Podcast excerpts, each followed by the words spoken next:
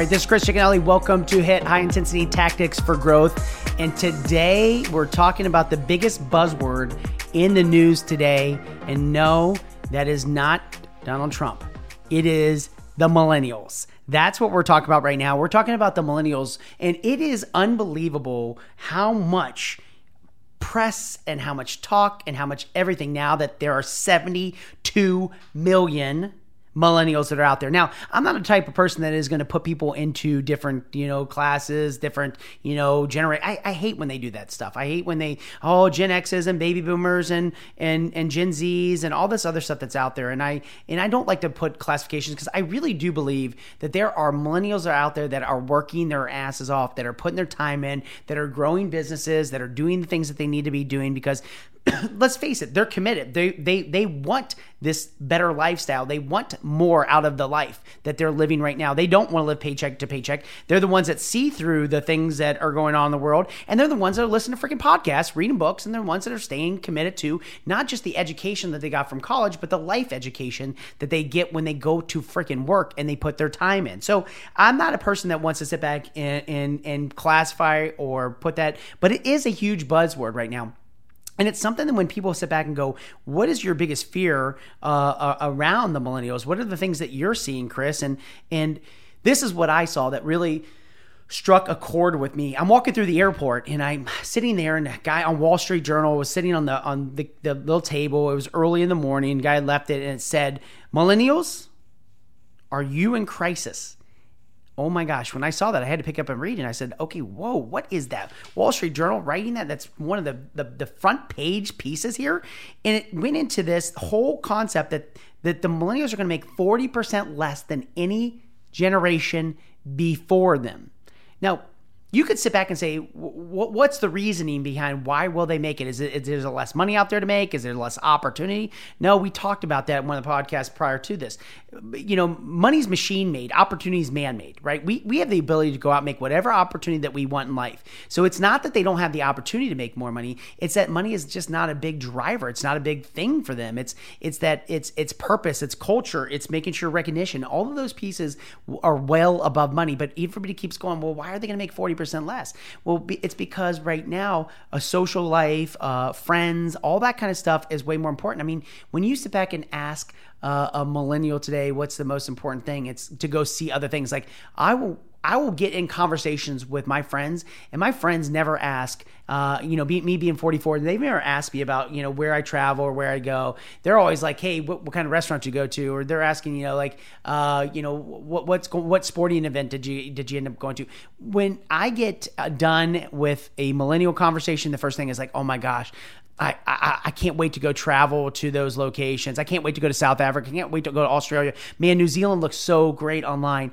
I hear that all the time. My buddies would like in their mind, I'm never going to New Zealand. I'm never going to Australia. It's just not my. It's not what I want to do. It's like I'd rather go see what's going on in the Yankees or go see what's going on with the Atlanta Braves or or whatever. I mean, for my kid to sit back and say to me, Dad, I um yeah, for this Christmas, can we go to Greece? What?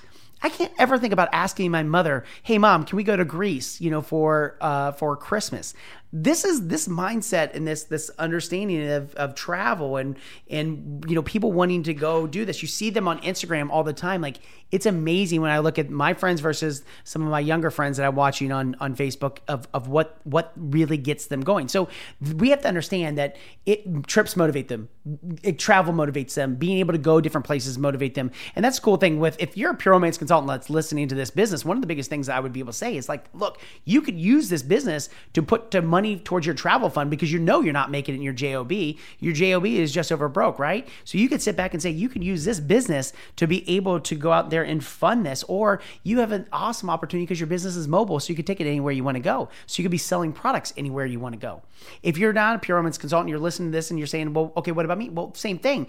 If they get a side hustle, or if, they're if you're an entrepreneur that's out there trying to build a secondary business, this is going to give you that business that oppor- opportunity to go out there and have a secondary income coming in that is able to fund some of these travel. Now you're sitting there going, well, Chris, I'm not a millennial. I'm, I'm, I'm 40 or 50 years old. How do, how do I, how do I, what is it for me? I'm like, look, you, same thing. You're probably going to have to build a sales force. You're going to have to build a team. You're going to have to build people around you. So you have to understand that the culture in which you create, um, then it's the purpose that is, is also going to drive them as well. So if you're sitting back there and going, well, my business isn't as sexy. It's not as fun. It's not as lucrative. It's not as whatever. But what is your culture? So a lot of people will join because not only do they want to go out there and travel, but they also want to feel a part of something. They want to feel that they're leaving this world in a better place. So you have to sit back and say, what is your kind of mission? What is your values of your organization?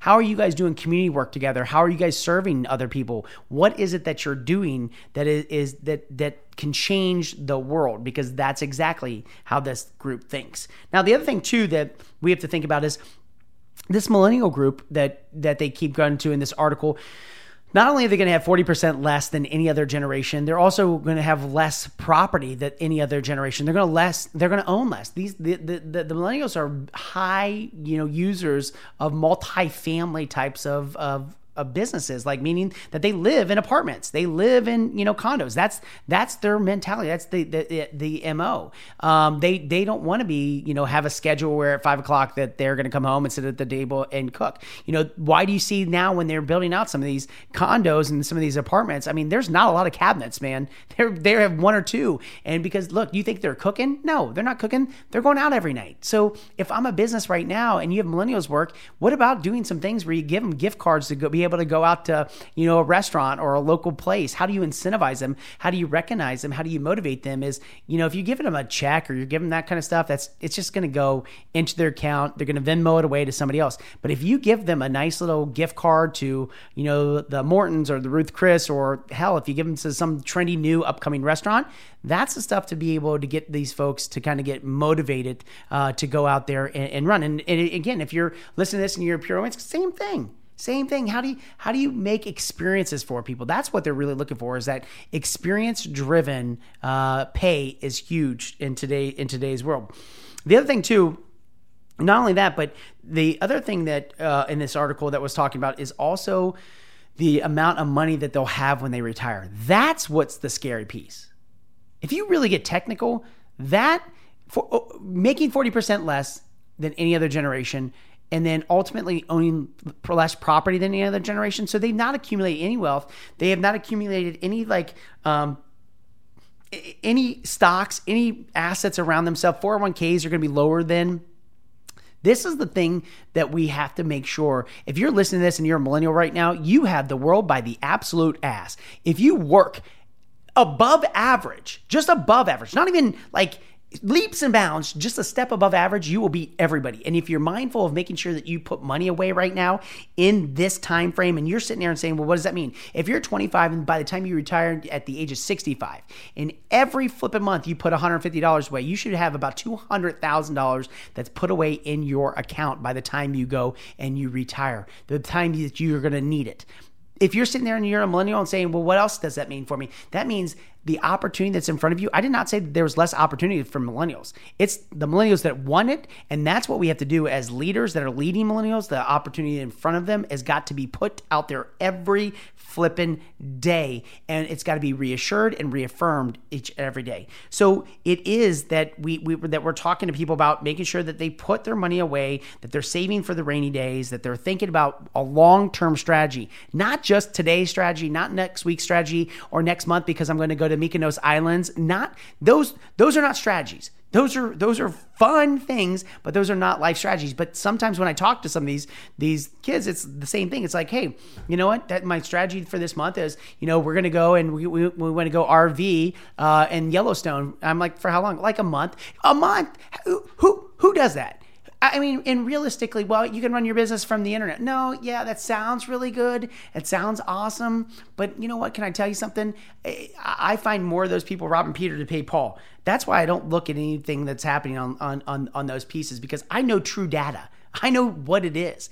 And so the the understanding is We've got to be mindful of this. Again, there's 72 million American millennials right now that are in their 30s, right? This generation is surpassing the baby boomers.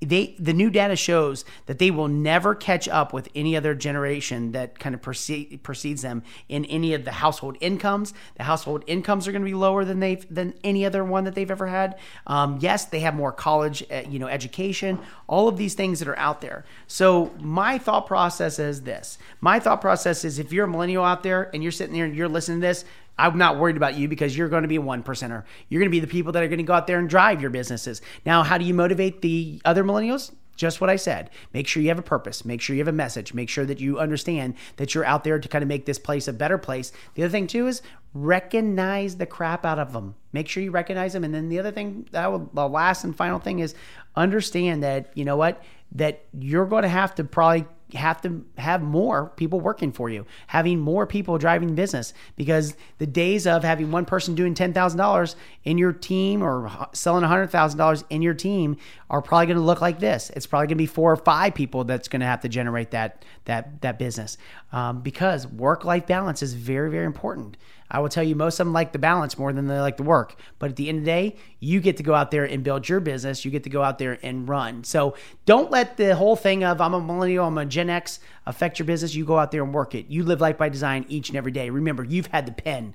Don't forget to rate, review, and subscribe. I want to make sure to keep this podcast moving in iTunes, making sure that we continue to move up. And uh, I appreciate all the feedback. Hit us up at HIT. Uh, make sure you let us know if you have anything that's going on, any other topics that you want to cover is important to me. Remember, live life by design, not by default. Rate, review, and subscribe. See you all later.